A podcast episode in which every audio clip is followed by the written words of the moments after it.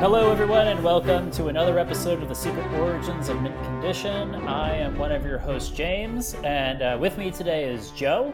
Hey folks, how you doing? We're gonna, we, well, if you've listened to the podcast regularly, you know there's many episodes we've done recently where Joe has not been there to chime in because Joe is a diehard sports fan. And some of the T V shows that we were we were watching and making episodes about, Joe was watching his uh, his sports, so he well, didn't have an opportunity to weigh in on some of those discussions because he wasn't caught up at the time of the episode. So we're going to use this episode. I'm going to call this episode Joe's Thoughts. Oh um, God, help Joe, us, Joe, Joe, Joe! You got a lot of thoughts, and we're going to cover a bunch of topics today that uh, that we you were previously not part of those podcasts. So this is an opportunity to kind of catch up with you. So let's go back and uh, to Moon Knight, which we did a while ago. And Joe, you uh, you told me you recently uh, finished, or I guess somebody recently finished the series. So what did you think of Moon Knight? Well, before I get to answering that, James, I want to say that Joe was watching, as you said, Joe was watching sports, but in retrospect, Joe was wasting his time watching the New York Mets and the New York Yankees. And I'm sure Chris and I will delve into that in a future sports short. So enough said about that. What did I think about Moon Knight? Well, I thought, you know, it wasn't, I said, I said, we said off air, I did not read, haven't read the comic book since it first came out. So it was fresh for me. What I really liked about Moon Knight, what I thought was inventive, was that it was a character-driven series. It wasn't action-oriented. There was action, sure, but it was more character-driven, like many of the comics that Marvel was doing back in the Bronze Age, and even D C to a certain extent. So um, uh, that's what I found interesting about it. But it left me with a ton of questions. So to paraphrase um, a classic sketch sketch from Monty Python, I'm here for the questions, not okay. the argument. Not the argument. Okay. So I have a few questions, James. And um, but as I said, I enjoyed I enjoyed the uh, series. Six episodes, correct? Six episodes, yes. Yeah. Uh, I, I, would, I would put it right up there with uh, WandaVision and uh, Loki as uh, oh, my, so okay. far my my favorite uh, Marvel offerings in there. As far as their uh, M C U T V shows go, I thought the actor again. Oh my God, help me! Oh, Oscar Isaac. Yeah, I thought he was amazing, and uh, I don't know if these shows are going to be up for any awards, but uh, I thought that was an Emmy-winning performance that he gave. So uh, I just wanted to get that into. But um, some of my questions. All right, uh, Stephen Grant, Mark Spector. Okay, yes. the whole the whole hospital, Arthur Howard. What in God's name happened in that last episode with the hospital? What are we to What are we to make of that? That you know, that, those final scenes. You mean the last last scene, the, the like the post credit scene where he turns into Jake Lockley, or are you no, talking about before that? Because he does. I mean, he's back in the hospital again. Oh, right, right. He's back in the hospital, and he's talking to um, Ethan Hawke's character, Arthur Howard. Yeah, Arthur Howard, yes. Um, well, I think that was taken, like a lot of that came from a later series um, by Moon Knight called, by Jeff Lemire, where oh. Moon Knight uh, was, uh, they created the character of Mister Knight because Moon Knight was locked up in, a, in an insane asylum and he was and he was locked up because he was going between the realm of uh, thinking he was Moon Knight and he worked for Um, Khonshu, mm-hmm. um, and then he would be back in the Insane Asylum, and he was just a crazy man. And so they they took a lot of the series from that Jeff Lemire run, uh, in, I think, in terms of that. Um, so what was happening there, I guess, was was very similar for that, to that series, where we are to believe like that was a conjuring. That was the con. That was like trying to deter Moon Knight from being himself, like convince Stephen, you know, Mark Spector that he is crazy, or Stephen Grant that he is crazy. And um, and try to deter him from, you know, stopping the release. Oh, what, what was the god that he was working for? Um, not oh, Khonshu, the other god. Con- was, oh, the other god. Uh, no, no, the al- the alligator god. It was right. Um, yeah, I'm trying, I'm looking for that right now. Let's see. Uh, Ammit. Ammit. Yes. Yes. yes Ammit. Yes. Right. Okay. So I guess it, the whole thing was to deter it, deter him from um, being able to defeat Ammit and release Ammit upon the world. So that that's what that's my interpretation of what happened in those. Okay, thank you. That's that's very helpful. I mean, it, it had this almost um, Total Recall vibe to it at times. Like, you know, is it really happening or is it a Total Recall? It also reminded me the uh, scenes in the uh, Insane Asylum in the uh, in the Joker movie. You know, did, did that entire movie take place inside the Insane Asylum? Was oh, Joker? Right, I mean, think about that. So that's that, that could be a podcast for another day too. That that movie, right? But well, um, I'll admit I have not seen the Joker movie. So ah, well, I hope it's spoiled for you then. no, no, no, it's fine. It's good. It's good. Um, it's been out long enough. I should have caught up with it. You know, I, I saw that the you know the thing is about the Joker movie is like I feel like I have to be in the right mindset. I was. It seems like a very dark movie. Oh, James, was, it really is. Yes. So I haven't like really been in the mindset to watch something like really dark and dreary like that, even though it is in the pop culture verse. But it you is. Need, you need to shower after you see that film. okay. Okay. Yeah, yeah. It's disturbing. It's very well done, but it's disturbing. And Moon Knight was disturbing at, at times too, especially the. Um, Uh, when we're thinking back to what happened to his to his brother, right, and and, and, yes. and issues with his mother, and and this is what you know, all these character beats and all these these different things that, that he was going through. I mean, this is a man who's not only searching, you know, to find himself and to conquer his demons, but he's also searching to define himself too. And I just found this totally, uh, you know, fascinating, and uh, just think it. Really, as I said, it's it's right up there with uh, with the other other things, the other good stuff that Marvel has done. WandaVision and and, uh, and Loki, and I hope this is I hope this is a sequel. I really do. I mean, they haven't said for sure. I mean, there's a lot of rumors that where Moon Knight will appear again, or is there going to be a sequel? I think um, Oscar Isaac has been interviewed and said there's the you know probably possibly you know no one no one's ever committal when you're talking about a Marvel project. Yeah, until, until it actually happens. So. Um, but yeah, but I'm sure Moon Knight will show up again somewhere. I mean, it seems it seems like with what they've done recently, they're trying to build eventually their Midnight Suns, or mm. you know, because they got a Blade eventually coming. They recently had you know Werewolf by Night. They got Moon Knight together. Um, it's, it's it's unfortunate what happened with Morbius, but uh, but um, well, you, not everything can be can be a hit, right? Well, Morbius is like in the Sonyverse, which yes. is a genre thing. So he's, I don't know if they have the, even the rights to put Morbius in an M C U Midnight Suns movie, but, um, but it seems like they're going towards that darker, you know, the, the, the Avengers that handles the supernatural is where they're probably eventually going with that. So no, it's, I, I think that's a great idea. It's a, another, another uh, little corner of the Marvel universe that needs to be explored. Sure. Uh, you mentioned Werewolf by Night. I haven't had a chance to watch it. Um, does the Man Thing show up in that? Man Thing is in it, yes. Cool. And uh, yes. Jack Russell, a k a the Werewolf by Night? Yes, he's in it. Um, right. You know, I recently just, I'm about to finish up uh, volume one of Werewolf by Night, the Epic Collection. Uh-huh. Um, and uh, I, I, I want to say, I loved Werewolf by Night. I thought it was a great special. Um, it's, it's a self-contained character story. I wouldn't say that this, I, I wouldn't say in the comic books that I've read so far that Jack Knight has a real personality to me. I mean, maybe I'm, um, you could, you could enlighten me, Joe, because I've read, like, I think the Epic Collection has, like, the first twelve issues in it. You mean and, Jack um, Russell, right? Yeah. Or Jack Russell, yeah. Not Jack Knight. Mm-hmm. Um, Jack Russell, like, he doesn't really have much of a personality that really defines him at this point. And because, like, mostly it's, it's his time as the werewolf. It's, it's, you know. Well, I think that's were- a fair fair assessment, yeah, I, I, that you just uh, given. Yeah, I, I would agree with that. So when I'm watching the when I was watching the you know the special the Werewolf by Night special, like uh, the Jack Russell they pre- yeah the Jack Russell they presented to me. I was like, this seems good to me because he doesn't really have a personality in the comics. So I'll be curious when you when you watch it, what your thoughts are. Okay. But um, but yes, there is Man Thing. He looks, he's rendered very well. He, he they actually did it from what I understand. He's a combination of C G and puppet work, so it's wow. a live oh, okay. live action type of thing. And um, I think especially for you, and I love classic Universal horror and black and white horror. I think you'll really get a kick out of that too. But um, cool. But I think they did a good job. And and reading, having recently read The Werewolf by Night, I, I when I we first did this Moon Knight episode, I was I was like, I don't know anything about um, Werewolf by Night, since that's where Moon Knight first appeared. Mm-hmm. I think it's it's it is a very comic book type of origin that's a little convoluted. I feel the the Epic Collection, um, you know, because it's his his father was a warlock who right. unlocked the Darkhold, and the curse of unlocking the Darkhold was he became a werewolf, and he passed that genetic line onto his son.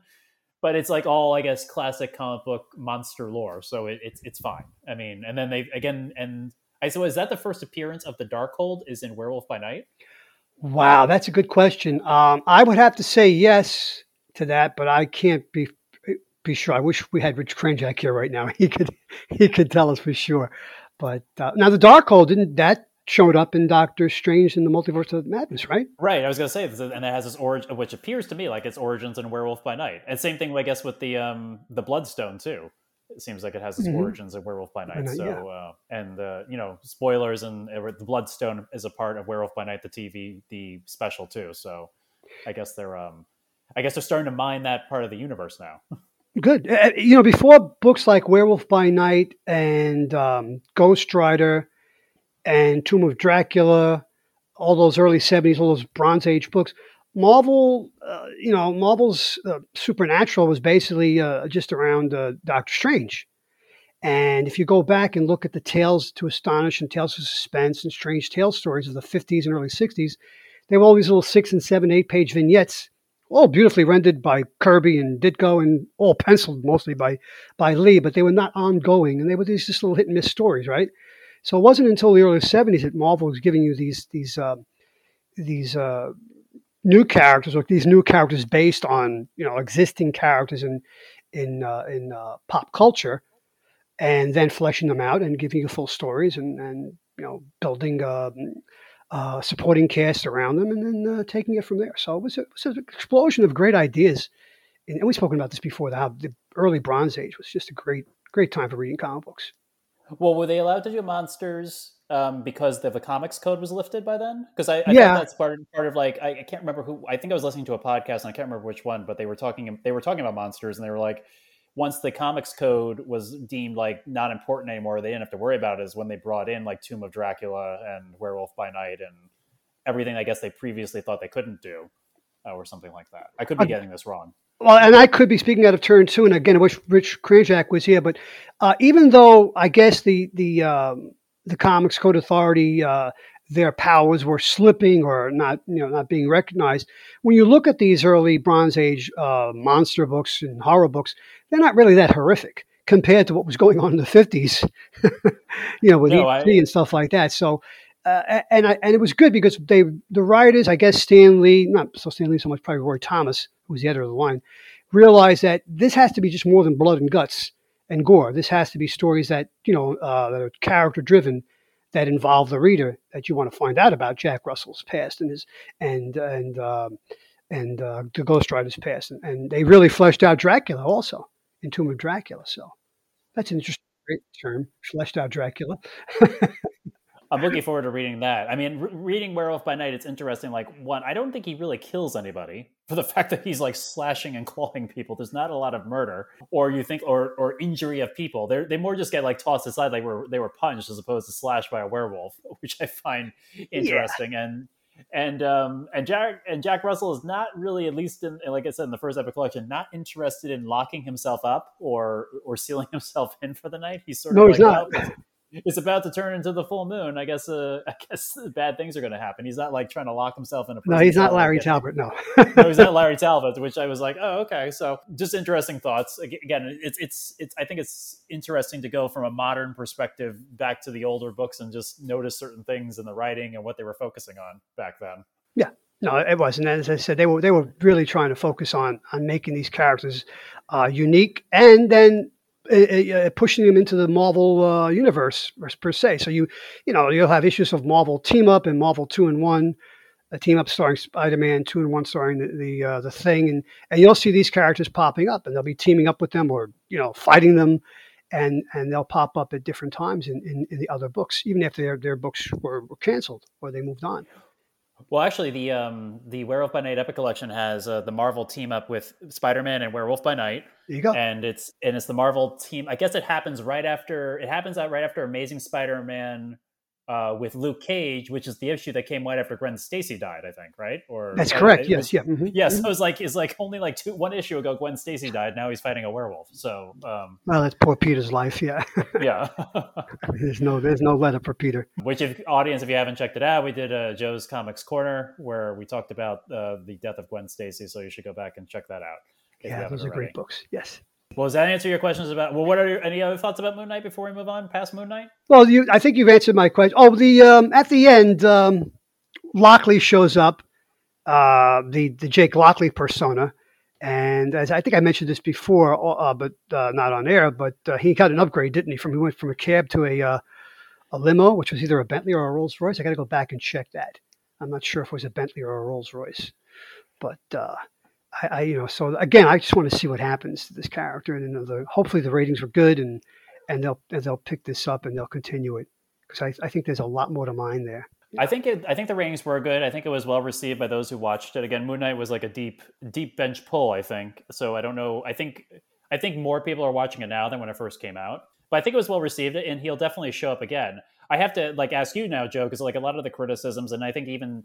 Steve um, Steve Perrell made a comment in the Facebook group after he he saw it, finished watching it recently.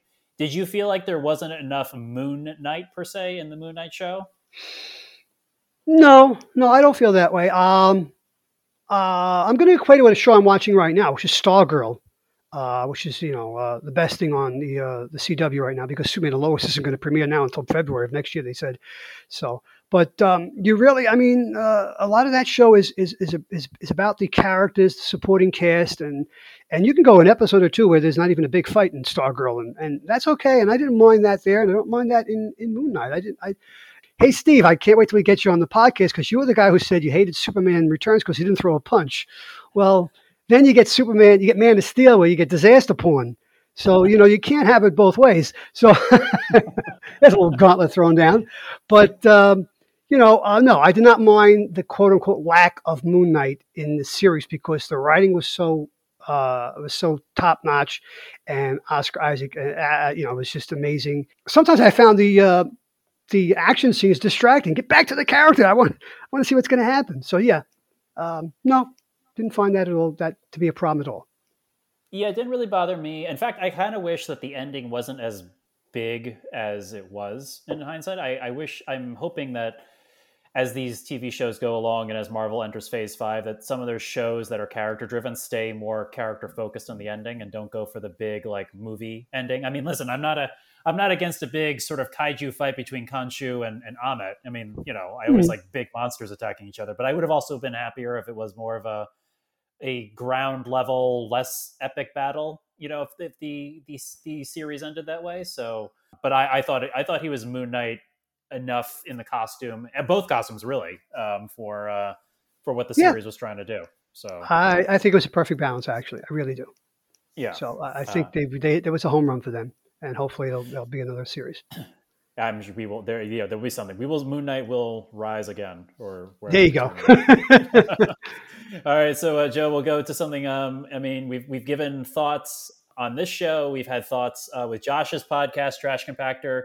Um, I even did like a wraparound when he re-released our episode on Obi-Wan on Trash Compactor. So we have not had final thoughts on it because Joe has not get, gotten to weigh in. So, Joe, what were your thoughts of Obi-Wan Kenobi?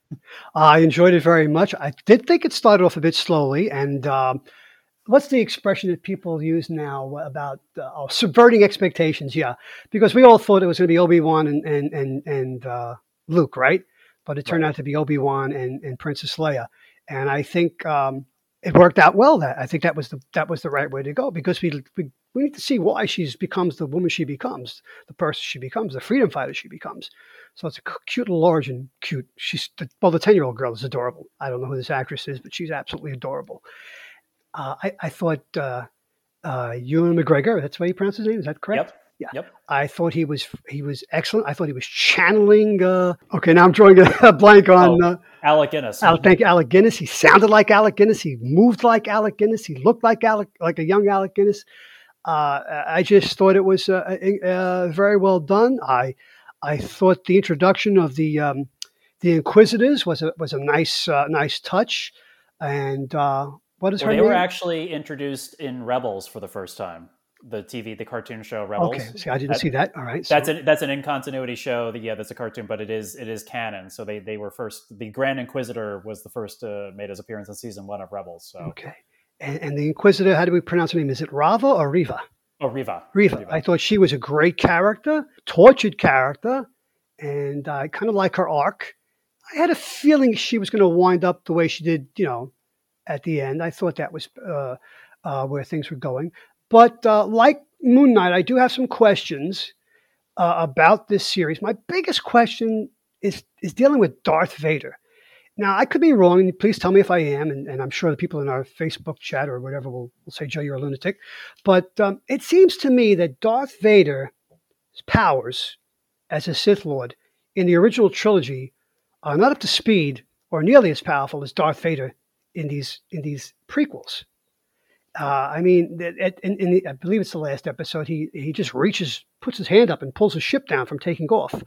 I had no idea they were that powerful. So. Well- Okay. Sorry, sorry. No, I was going to say, I was going to say, uh, as Darth Vader grows older, do, do do do his powers diminish? As you know, they do in normal people. Uh, you you get older and you can't you can't uh, run that. Well, I couldn't run a eight minute mile, let alone a four minute mile as a young man. But, uh, you know, uh, it just seems a, a bit incongruous, uh, but that some of the things they're adding to the backstory don't seem to uh, be showing up, or didn't show up, I should say, originally. So I find that as a, um, a bit of a, you know, nitpicking uh, type of uh, uh, problem. And then that's just one of my questions about, about the series. I feel like if I, the answer is probably is just because they didn't have the ability to show the level of the Force powers in the original trilogy, to be perfectly honest. So I think he, Darth Vader and Obi-Wan were always that powerful, but when they made the original, well, one, when they made the original movie, who knew who knew Star Wars was going to be Star Wars? I think it was more just the time in which they made it. I think I think if they, if we were making four, five, and six in order in, in modern times, I think you would you would see the lightsaber fight and the powers of the Force like you saw in the prequels, because. Mm. In the sequels, like with Rey and Kylo Ren, they have that level of Force power that you see in the prequels. Yes. So I think. Oh, good so point. Think, yes, thank you for reminding me that. Yes. So it's not a matter of diminishing Force; it's more of a matter of diminish, like just technology wasn't there, or the thought, or the ability to pull it off. I think is really the the more. I, I'm going for a more practical explanation, and because because we, like I said, we see in the the sequels that they they have as much Force power as Darth Vader and Obi-Wan display in this series and in the prequels as well. So I think I think it might not be a satisfying answer, but that would be my answer. No, I think it's a good answer. You know, and uh, I would like to get back to that uh, uh, thing there. If the only way I could do an eight-minute model is I was on the subway when I was a young man. So let's let's put that to rest. But um, yeah, that's that. All right. Um, now, also, are Sith Lords nearly invulnerable?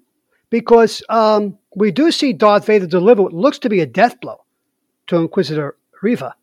And yet she's able to overcome that, and because she finds uh, uh, Obi-Wan's um, holographic uh, uh, disc, she knows she knows where to you know where to track him to to go to, to Tatooine. There's also another thing about we'll get to this maybe a little bit later on. The, the way people tra- we we talked about this in our Star Wars episode. I, I really think that uh, travel in the Star Wars universe via light speed or the or you know uh, hyperspace is ridiculous and. They need to watch a few episodes of Star Trek to, to pin it down, to make it make a little more sense. But how impervious to harm and pain and death are Sith Lords? Um, I don't think they have any... Well, I really I don't know the answer to that. I do know, like, obviously the Grand Inquisitor got ran through by Reva, and he was fine.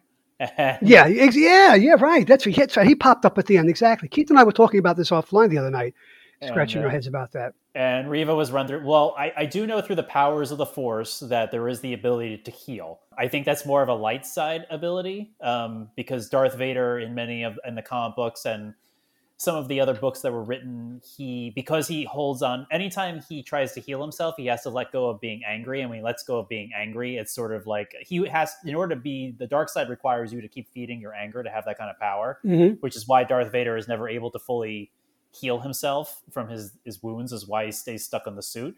So there is Force healing powers. I don't know if Sith Lords have it. Um, so why Reva could survive is the same reason the Grand Inquisitor could survive, which okay. is, I don't have an answer to that either, except that uh, I, I don't know. I guess Darth Vader missed all the organs. I mean, if you remember also, if you remember from um, the Book of Boba Fett, um, what's her name gets run through the midsection too, and he he takes her to the guy who gives her a, um, an artificial midsection as well. Remember that? Oh, that's right. But wasn't but wasn't um, Obi-Wan's uh, master Qui-Gon Jinn run through, and didn't he die from that wound? Yes, he should. He should. He should be alive. Basically, yeah, all so, these examples. Yeah, right. examples you know what it is, James, uh, and I think this is you answered this before with the question about the powers. It could be the technology, but it could also be since these these stories have been written over you know two generations now by different people and interpreted by different directors and writers. Uh, I I don't know how much of a handbook there is that. that, uh, what's his name, uh, Lucas wrote, if he even did write one. So I, I think that to service a particular story, powers and abilities can change. And uh, I think that's just part of um, storytelling, part of popular culture storytelling. It's part of storytelling going back, you know, thousands of years when storytelling was handed down by word of mouth.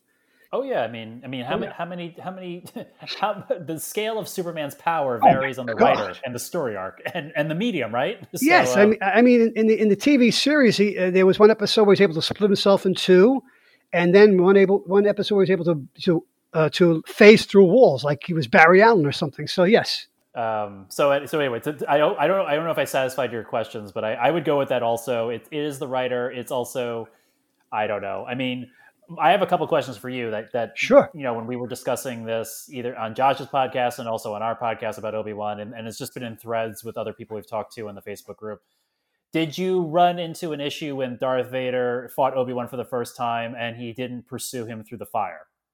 Like he, the flames relit, lit, Obi-Wan escaped him, and he kind of like looked and didn't pursue him through the fire. Obi-Wan didn't pursue him through the fire. No, Darth, Darth Vader. Remember when they remember when they had the first fight, and Vader like burns him and wounds him, and then Obi-Wan it gets to escape that b- battle, and Darth Vader. There's a wall of fire between him and Obi-Wan, and Darth Vader doesn't like pursue him through that flame. I don't know if you remember that. I remember battle. Keith and I talking about this last week. Keith had definitely had a problem with that. Uh, he, he he he brought that up, as a matter of fact. Yeah, I think so. I think that was, I, I, I'm not sure. Uh, what episode was that? I think that might be episode three. I think okay. It was the halfway mark. Well, there you are. I mean, um, we have um, three more episodes to go. If he pursues him through the fire, uh, is it only four episodes then? Yeah. I mean, you know, again, storytelling, commitment to episodes. Um, uh, there are so many variables involved that can shape the narrative that have nothing to do with the creative process. I would say I, I had a, I did have a problem with that. Yes, but I understand and, um, it though. I understand it though.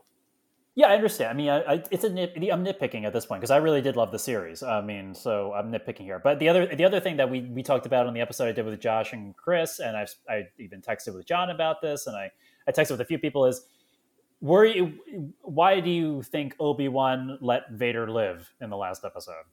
I mean, I know why we why he let him live because of the story. Like, you have to have Vader and Obi-Wan meet in, in A New Hope, so we, we right. had, he couldn't kill him. But why, if you had to think of an in-story reason why he didn't kill Vader, then why do you think he let him live in that scene? Well, I think he, I think doesn't Obi-Wan feel that he failed him, right? Well, he feels like he failed him, but then once, I mean, which I think is the creepiest and most poignant scene of all of Star Wars, when Anakin slash Vader says, like, you you didn't do this to me. I, I, right. did this to my, you know, I, I made this myself, or I killed Anakin Skywalker. I think at that moment, Obi-Wan feels like relieved finally of this burden he's been carrying around for the last like ten years of like feeling like he left, let his friend down. So I'm curious as to why in that moment, after that comfort, after they have that exchange, why he doesn't kill, why, you know, for all rights, he should have killed Vader then. Um, yeah. For the sake of the, uh, of the, um, the movement, the rebel movement, right? Yeah. Um, the, the Rebel Alliance and, and whatnot. But I, I, I don't think Obi-Wan is, I don't think that's part of his character. I don't, I don't think he kills capriciously or, you know, uh, or, uh, you know, uh, another word I'm looking for here, I can't think of right now, but um, I don't think that's who he is. And I, I think he, he is a man who will, uh, will show mercy even to uh, the most heinous of villains or, or individuals, that is. Darth Vader. I think that's part of it. He let, I mean, think about it. He he lets himself get struck down by Vader in Star in well, A New Hope, right? The first yeah, one. No, yeah. Okay. Yeah. And we were like, you know, I remember we saw it in the theater. People were, oh my God, what the, you know, we couldn't believe that. And uh, but it's part of his plan, I guess. To him, you know, sacrifice, self-sacrifice, is the ultimate weapon to achieve the goal. And I don't think. He would be. I don't think he. I guess in that moment, thought that that that sac- sacrificing Vader was was going to achieve his uh, his goal. I, I, I'm just I'm just you know uh, riffing here. I'm not sure if that even makes any sense. no, no. I mean, it's, that's where most most of that's where we kind of landed on it for most of the conversation we have, is that Obi-Wan at that point was um, he was sort of done with war. He was done with fighting, and he was done with killing. Like he didn't yeah, want to. Yeah. He, Even though, like he, you know, he in all rights should have killed Darth Vader then, but he was just done with killing and the burden that comes with it, and he's trying to, I guess, move on to, you know, other aspects. And it's also we, I also going back to our um, redemption of Darth Vader episode. It's it's kind of maybe that was the will of the Force at the time, was not to have Vader get killed. Uh, yeah, maybe, yeah. Why not? Yeah, I mean, we, we've we've seen heroes throughout pop culture. And like, why hasn't Batman killed the Joker in the past eighty plus years? I mean, this is ridiculous. The Joker's killed about, he's killed more people than, than, than uh, Stalin probably. But, uh, but you know, uh, he's allowed to live. He's allowed to be locked up and escape again and kill another two thousand people and, you know, take out half of Gotham City. And yet, uh, he, you know, so uh, again, it's it's part of the uh, the myth. It's part of the uh, the narrative. You know, we, we the villain has to the the, the heroes the hero is he or she is defined by their their opposite number. And uh, can you have an Obi-Wan without Darth Vader? Uh, no. Yes, that's true. Yeah. yeah. So, yeah, I, I guess it's part all, all part of that. Yep. Yeah. No. Absolutely. Yeah. No. That's kind of where we landed too. So, I mean, I think you're we all are all coming to the same conclusions. I will say after watching Obi-Wan, and then there was also they did a, a special on um, Disney Plus. I think uh, uh, Jedi Returns, which was the behind the scenes of making of this uh, six part miniseries. Mm-hmm. And this might again, this might be. I said this on the. Um, the extra opening to um, the trash compactor re- re-airing of our Obi-Wan episode that we did on, on Secret Origins here. But um, I feel like Ewan McGregor might be the definitive Obi-Wan Kenobi for me. I mean, that, that might be, no, that's a little sacrilegious, but um, as much as Alec Guinness de- created the role, I feel like oh, Ewan McGregor really has made the role his own and has is really like, if you think, if I think of Obi-Wan Kenobi, I'm kind of thinking of, of Ewan McGregor's portrayal of him now. I don't think that's sacrilegious at all. I hadn't given that any thought, but it is, you just, as you just pop that question into my head, I, I, I, I, you know, right off the bat, I would have to say that I think you might be right. Um, you know, uh, we, we, we, we, we kind of skirted this issue when we did the Adventures of Superman episode, especially with me. You know, I mean, Richie was down as, you know, George Reeves is the definitive Superman, but if you remember, I was not, I was not going to, you know, make that statement because I think if push comes to shove for me, even though I admire and, and love George Reeves' portrayal, I think it's Christopher Reeve is the definitive version of Superman. So uh, I think I think an actor or, or you know can he or she can supersede uh, a seminal uh, uh, performer in in a, in, a, in, a, in, a, in the previous role. And um, yeah, James, I think you hit on something there. That's yeah. Good, I mean, like, I, I love I love Alec Guinness, but I, I really think like, and plus, I mean, it's.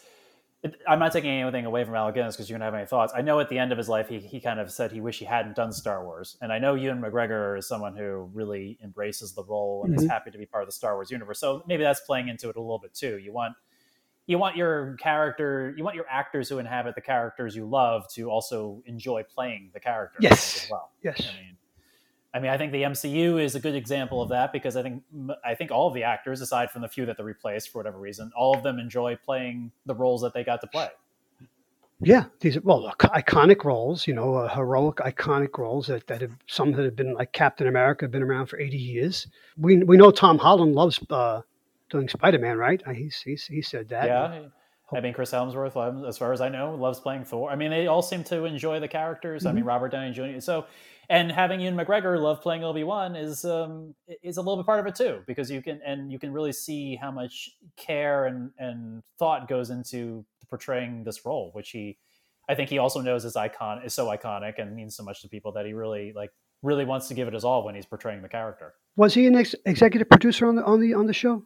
He was, yeah. Yes. Well, okay. Yeah. So you know that's that says a lot. Because yeah. he, it means he believes in the, in, in the character. Uh, he wants to do the best, you know, make the show a success. And there's monetary rewards, obviously, but there's also artistic rewards.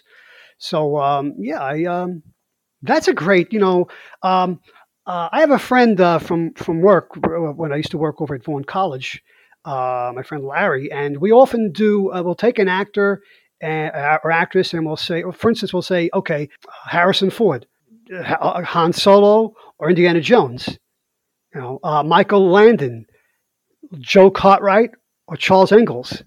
And these are not as easily answered. You could think, oh, no, and, and so it's, yeah, so uh, uh, that's just the same actor playing different roles. But here we have two actors, two great actors. I mean, you know, uh, uh, the original actor was extremely accomplished.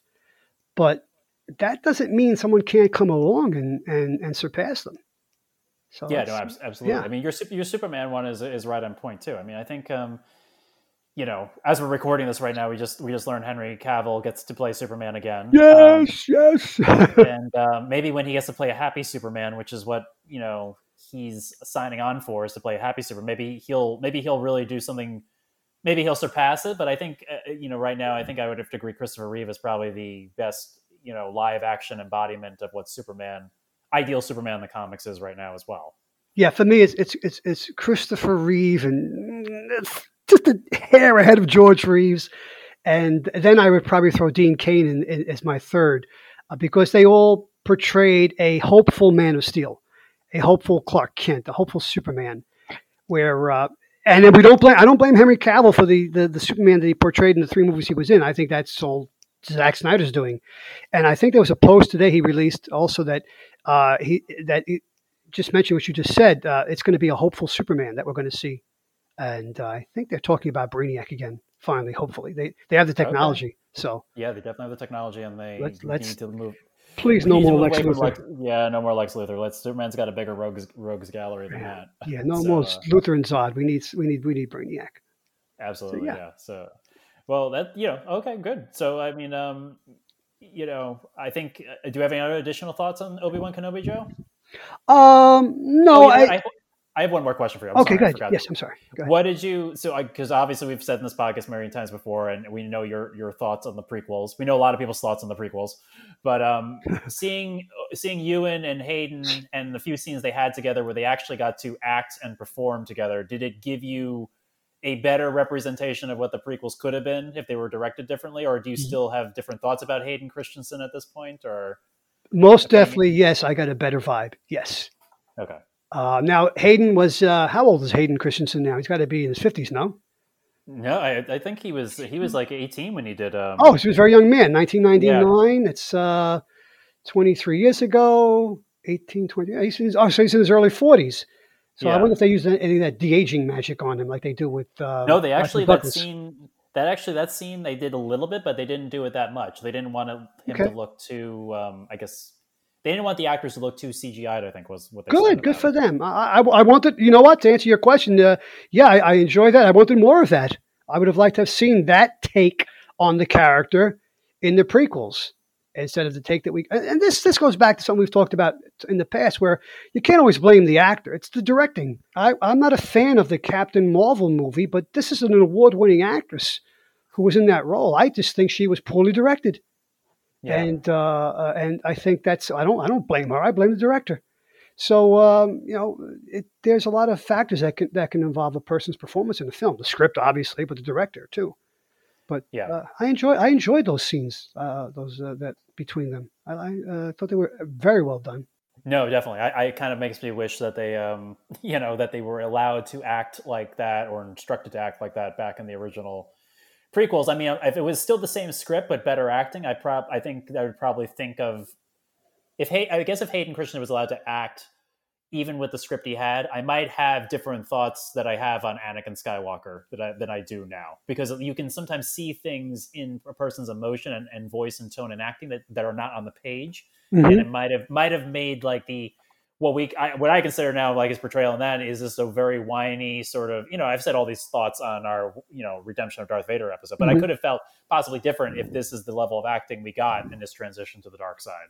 Uh, right. There could have been some more empathy and more compassion and more complexity than than what we got to see if he if he got to fully act in those movies. Who directed those prequels? Was that wasn't all Lucas? Was other? That was all Lucas, I think. He directed all three. Yeah, wrote and directed all three. I know he wrote them. Okay, well then his directorial prowess was slipping at that point. Yeah. That's uh... well, if you ever if you ever watch because it's excellent, you should watch. Um, Light and Magic, the making of I L M, and you get to see a lot of George Lucas's thoughts about creating I L M and also his thoughts about movie making in there as well. And it kind of gives you like a little window into, he was kind of, I, I, at least I've, you know, people could disagree if you've seen the special, but he kind of was making the movies so he could also play with the technology to make the movies. Hmm. So he was kind of interested in the, like George Lucas, I kind of got from, from the, from the I L M special that if he could have done it, he would have been the sole everything on those movies. Like he would have been writer, director, you know, everything. If he could have done it so it was only his vision and he didn't have to like, um, you know, loop in other people, that's the way he would have wanted it. That is not a recipe for success in the uh, in the entertainment industry. You need, you need. Uh, there's the old expression: "Too many cooks can spoil, spoil the broth." But you do need, you do, you need. The chef does need some help. Yeah, I mean, he, listen, he or she needs help. I, I don't. I, I definitely agree with you. That that being said, I, I mean, if he's an artist and that's his vision, I mean, you know, uh, it's it's hard to like it's hard to say, but I, I feel like you for a movie and for T V shows and and medium mediums like that, you do need more than one kid. It's not like you're just making a painting or writing a book. Exactly. You kind of, right. you kind of need more people involved than that. Um, and again, I could be wrong in my you know thoughts on like how I'm not saying George Lucas came up bad in the documentary, and this is not me saying anything ill of him. I'm just, I'm just, I think he's the type of artist who would prefer, he has a vision for something, and if he could have achieved it on his own, he probably, that's what he would have wanted to do. Um, so check going that, back to the, check that, go, that thing out. Yeah, definitely check it out because it's, it's, it's, it's, it's fascinating. I think it's an amazing um, documentary series that they did. So, um, but yeah, I, I just looked it up. Attack of the Clones was written and directed by George Lucas as well. So, okay. Um, yeah. Well, um, sorry, Joe, Joe, you had one more thought about Obi-Wan before uh, I went off on this tangent. I well, the the only thought I didn't get to, and I, it goes back to the uh, the powers of the uh, of the uh, either the Sith or the um, the Force wielders, and um, I, I, I you know I forgot to mention that when you, at eight hundred years old, Yoda was able to lift Luke's ship out of the swamp. So that may you know obviously that that disproves my theory that uh, as they as they get older, their powers wane. But, you know, at the same time, uh, at the height of his, in his prime, Darth Vader was bested by Luke in a lightsaber duel in Return of the Jedi. So, again, I just think it's um, it's more to, as you said, the technology of the time and to the vagaries of different people coming in and, and writing and directing. This is going to, I mean, how many incongruities are in, are there in the uh, James Bond series of films? There's, there's, there's thousands probably. Uh, and uh, and even in the um, you know the Superman films, God help us in the Batman movies, especially the you know, the the the, um, the final two that kill the franchise. So um, I'm going back, you know, the Batman Forever and Batman and Robin, those those terrible films.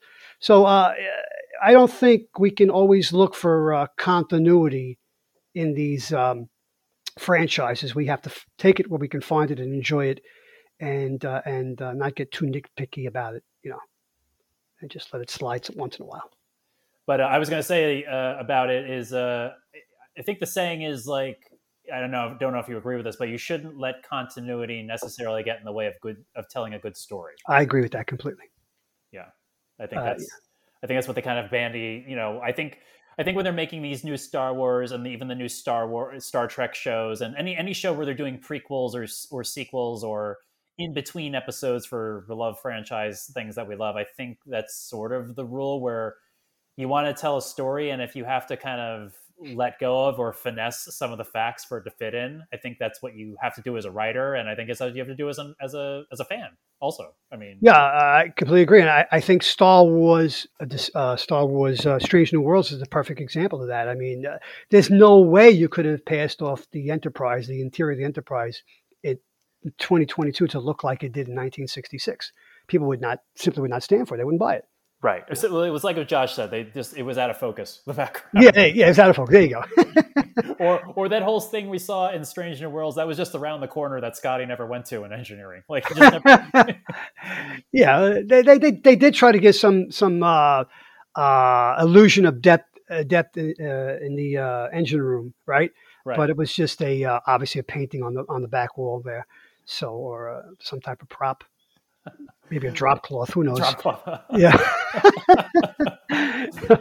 But yeah, no, it's, let the story. I mean, it goes, it goes to that, that the, the season finale of Strange New Worlds where they were recreating the Balance of Terror. And you open this, you open with the same scene that Kirk was doing in with the wedding, and you can see the different, the different, like, oh yeah, it's a different room entirely. Like where they're holding the wedding, but it's supposed to be the same room. But you know, it's, uh, I think, I think if you're going to keep doing this there, and we've talked about this in our Strange New Worlds podcast and, and everything, like it's sort of, if you want, we can't make television like that because audiences wouldn't tolerate it. So we have to assume if they had the money and technology back then, that's what the Enterprise would have looked like. Yeah. Or, you know, or if, if, if Lucas doing episode four had the ability for gymnastics and C G I, the Jedis would have been doing like Obi-Wan and Darth Vader's fight would have been like, you know, their fight in, in uh, Revenge of the Sith. So mm-hmm. it's it's just, you know, we have to just like sort of finesse that in our mind and make it all wrap, you know, tightly bind together continuity wise. So, yeah,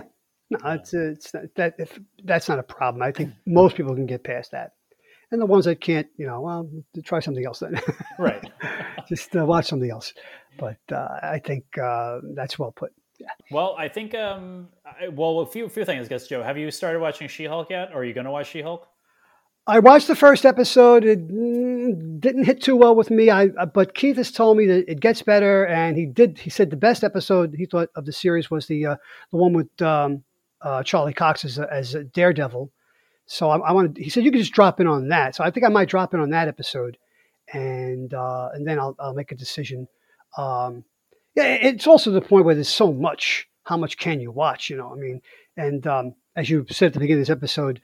Uh, Joe's been involved with uh, sports, you know. Thank God the uh, oh the baseball is over, but we've got the the Jets and the Giants playing excellent football, and hockey season has started. I watched the Rangers lose to the Islanders last night. Damn it!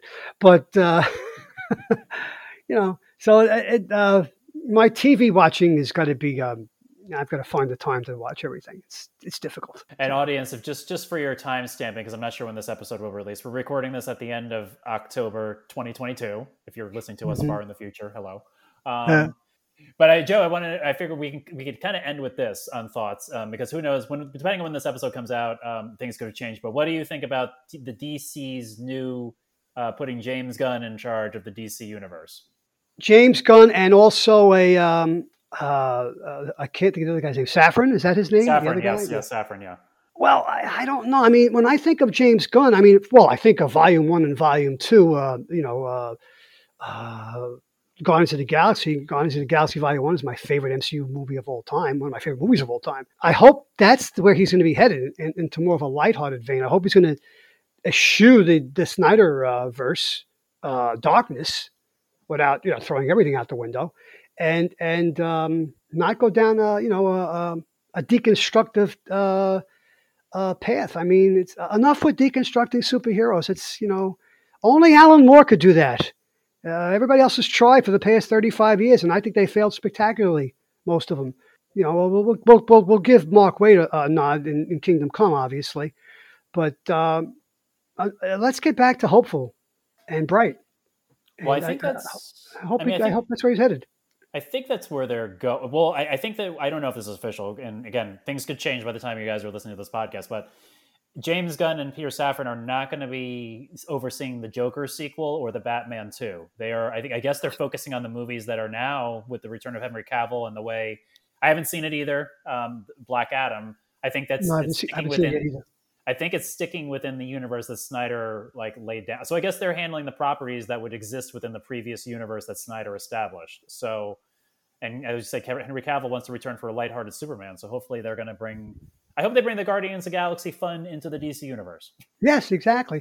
And I think we all have to wait to see what's going to happen at the end of this Flash movie, if it ever comes out, because this is the going to supposedly going to be the, the uh, uh, soft reboot of things. So I think there's some aspects of the Snyderverse are going to uh, continue, but I think some are not.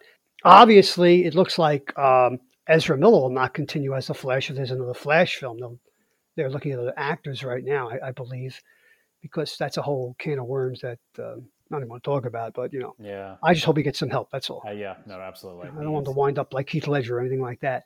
So, you know, let him get the help he needs. Yeah, I, I, I'm excited. They have somebody. That, that's that's important. There's somebody at the helm, or two people at the helm. Uh, let's give them a shot. You know, right? Yeah. And uh, I mean, I liked. Um, I mean, listen, I, I don't know if you saw it yet. The the Suicide Squad two movie. I enjoyed that. That he directed, uh, James uh, James Gunn. Uh, I enjoyed Peacemaker. It's a little a little crude, but um, that's what I've heard. Yes, a little crude and definitely violent, but um, I, I enjoyed I enjoyed that. It was it was fun and. Um, Yeah, I think if he takes the Guardians of the Galaxy, a Guardians of the Galaxy sensibility put to Superman, put to Green Lantern. Like God, could we could we do could we do Green Lantern? Is like you know, it's like he he did Green Lantern before Green Lantern ever got a chance to do Green Lantern. uh, um, so yeah, I hope uh, I hope that's the direction they're going in. And I, you know, again, not seeing the movie. Um, actually, Steve Carell gave Black Adam the the actors and the characters are good. He thought the plot was a bit predictable. He said in the Facebook group. Okay. Um, so I've but, been hearing uh, from a lot of people.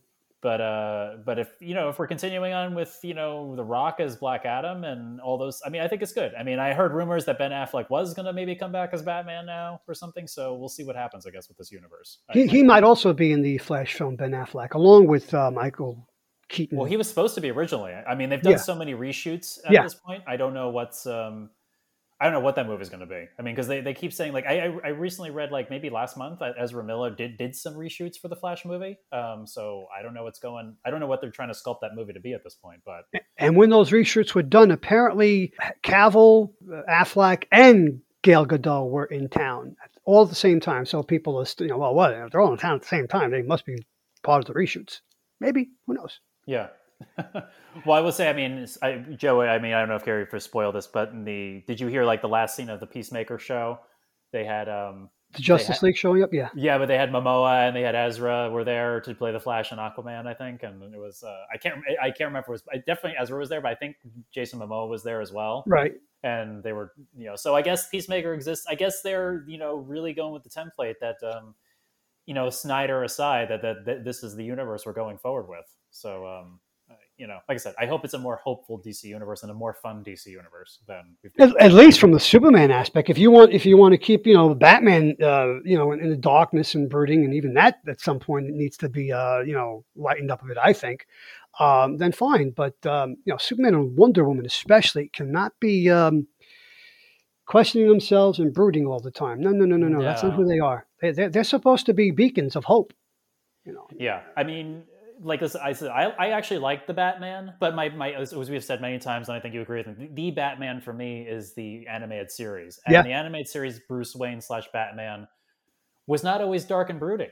Like no. he ban- he bantered with Alfred, he bantered with Dick, he bantered mm-hmm. with Tim. Like he wasn't this like. Um, Again, I, I like the Batman, but you know Robert Pattinson's Batman was really like he was not that Bruce Wayne or Batman. He was like all Batman, and he wasn't even like the. necessarily the good parts of Batman. There movie. was no delineation delineation between Bruce Wayne and, and Batman, I thought, in that film. I, and that, that really bothered me. I just, uh, uh, I thought Michael Keaton uh, did a pretty good job of uh, of separating uh, Bruce yeah. Wayne and, and, and Batman. Um, I feel like, um, I said this in the Facebook post, but I think I think Michael Keaton's Batman is my favorite live action Batman so far. Oh, that's why, yeah. Me too. Oh, I agree with that, yeah. I mean, as much as Christopher Nolan did with the character and I love those movies, and The Dark Knight is still not just a great, you know, superhero movie. It's just a great movie, period. Um, mm. I still think Michael Keaton's the perfect balance of the two of the two halves of that character. Yep, I would agree with that. Yeah, he's he's you know when I think of when I think of Batman, you know, when I think of Superman, I think of Christopher Reeve first, and George Reeves always right on his tail. And when I think of uh, the Batman, I, I think of Michael Keaton. Yeah, mm-hmm. yeah. I don't know who would come after Michael Keaton in my mind. Um, yeah, I mean, probably Christian Bale, just because, you know, those those movies are so iconic. I mean, the first two anyway. I mean, there's Dark Knight Rises is debatable, but yeah. I think definitely, definitely like Bat, The Dark Knight and Batman Begins, I would probably say Christian Bale after Michael Keaton is my favorite. Those are great Batman. movies. Yeah, and and and for the to flesh out the trilogy, Trinity, when I think of Wonder Woman, uh, I love Gail Godot, but... Um, especially in the first Wonder Woman film, the Wonder Woman nineteen eighty-four was a mess, but um, for me, it's will always be Linda Carter. Yeah, it's just uh, part of my upbringing back in there. I was a young man back then, and I fell in love with her. Or who didn't? so uh, yeah, it's always going to be Linda Carter. Yeah, I mean, I haven't seen enough of the classic Wonder Woman series to weigh in on that. So, but I'll I'll, I'll take your word. I'll take your word for it, Joe. You go. Okay, weigh thank in. you. I mean, obviously, I think for both of us, because there's only been really two of them. You know, Grant Gustin is the Flash in my mind. Um, oh yeah, yes, without doubt, yeah. And um, mm-hmm. and and everyone else really hasn't had a bite at the apple enough to like. Uh, I mean, you know, Jason Momoa is Aquaman until someone else is. So. Right. There's only been there's only been two Green Arrows. I can't even think of the actor uh, who pl- who played him on Smallville. What was his oh, name? Oh, that now? was Justin Hartley, who was Justin in um, he was in that show. Um, this is Us. Right. He, okay. Yeah, he was also in the failed Aquaman pilot. Yes, he was. Uh, but know, this, no. for me, I, you know, Oliver Ollie will always will always be Stephen Amell. I can't imagine anybody ever you know portraying Ollie better than, than Stephen Amell did. So yeah, I mean, yeah. Uh, hopefully they. I mean, we'll see what D C does. I mean, with this whole thing, I'm. Uh, I was talking to uh, you know, former previous guest on the show, Josh uh, Josh Murray, about this. Um, I hope since they've introduced Man Thing, that uh, D C might feel better about introducing Swamp Thing again into the uh, live action verse. So yeah, because uh, because that show was really good. I know I know you didn't get a chance to see it, but that, that limited show that they that they canceled because they, they overspent their budget was I thought was really good. I think it was I think it had the potential to really go some interesting places with the character. It's it's not even on H B O Max right now, is it? Right? No, I don't think it's, it's like it's not even. I don't even think it's on the C W app anymore. No, it's not. It's not. I looked. I've you can't find it anywhere. It's kind of like when we, we you know, you're trying to find the Adventures of Superman. You can't find it anywhere unless you got the, D, the D V Ds. Yeah. Crazy. Yeah. yeah, which which is okay. Going to show because we've had this we've had this discussion offline. Like sometimes it's good to own the original like hard disc copies because these things oh, can yeah. go away. Yeah, they can. Yeah. They do.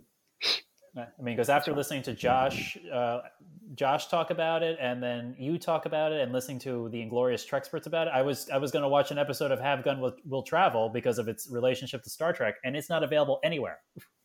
Yeah, you try to find that exactly.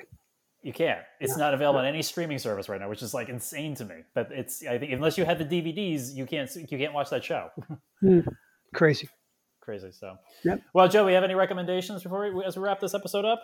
I have one. I have it in front of me. I don't I don't think I recommended this uh, previously. I know Keith and I talked about it. I told him about it. I have uh, the first um, What If uh, Complete Collection Volume one from the uh, oh, original okay, what, if, cool. What If series. You know, the, I had these books, but I, I sold all of them at Mint Condition Comics, except number two. I did find number two, which is What If uh, the Hulk uh, retained Bruce Banner's mind.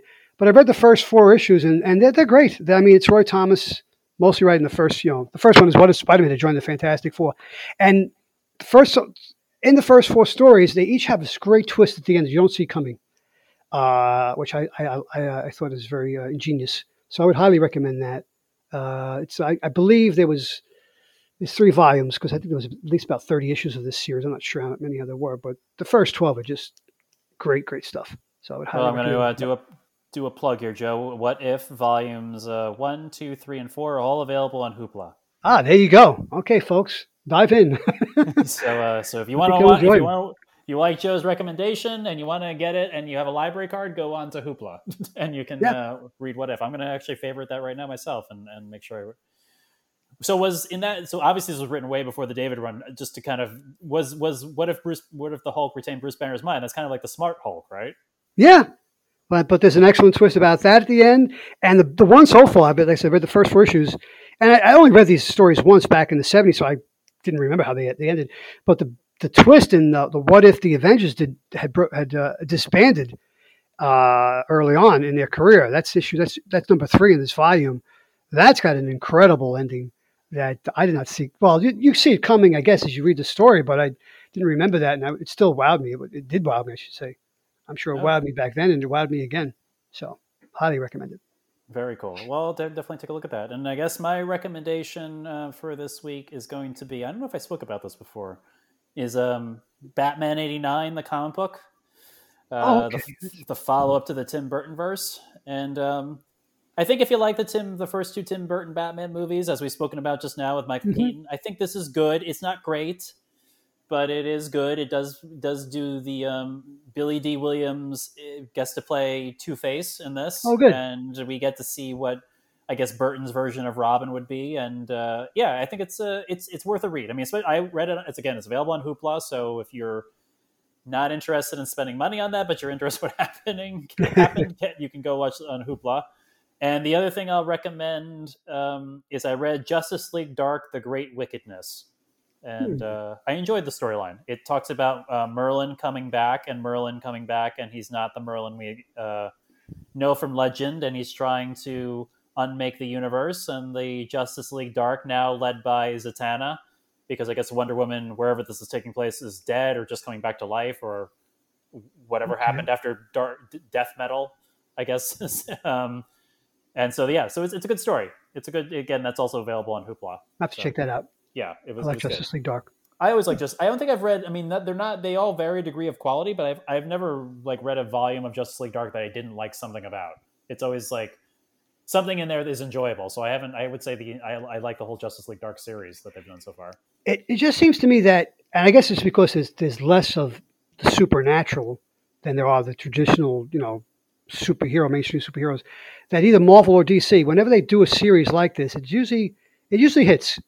People seem to seem to like uh, writing about the, uh, the supernatural, the spiritual, whatever you want to call it, and um, it, the stories usually uh, are, are top notch. They usually they usually work, and they're very enjoyable.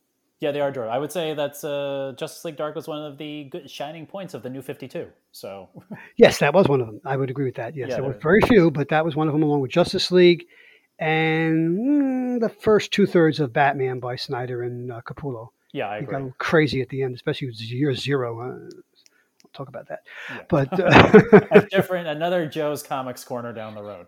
yeah, well, yeah, but that would be so negative. I don't know if people would want to hear that. So we, you know, we don't do that.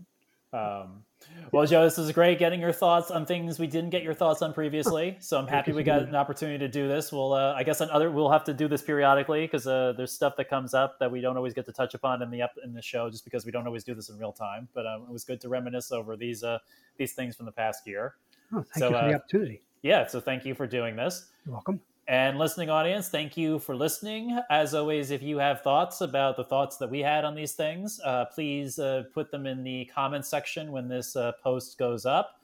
And if you want to reach out to us, please reach out to us in the Facebook group. You can reach out to us also at secret origins m c at gmail dot com, and secret origins m c is the Instagram. And we would really also appreciate it if you have time, um, if you could uh, rate and uh, review the show, and that would do a lot for getting this show in the eyes of other people who may enjoy hearing our voices talk about pop culture.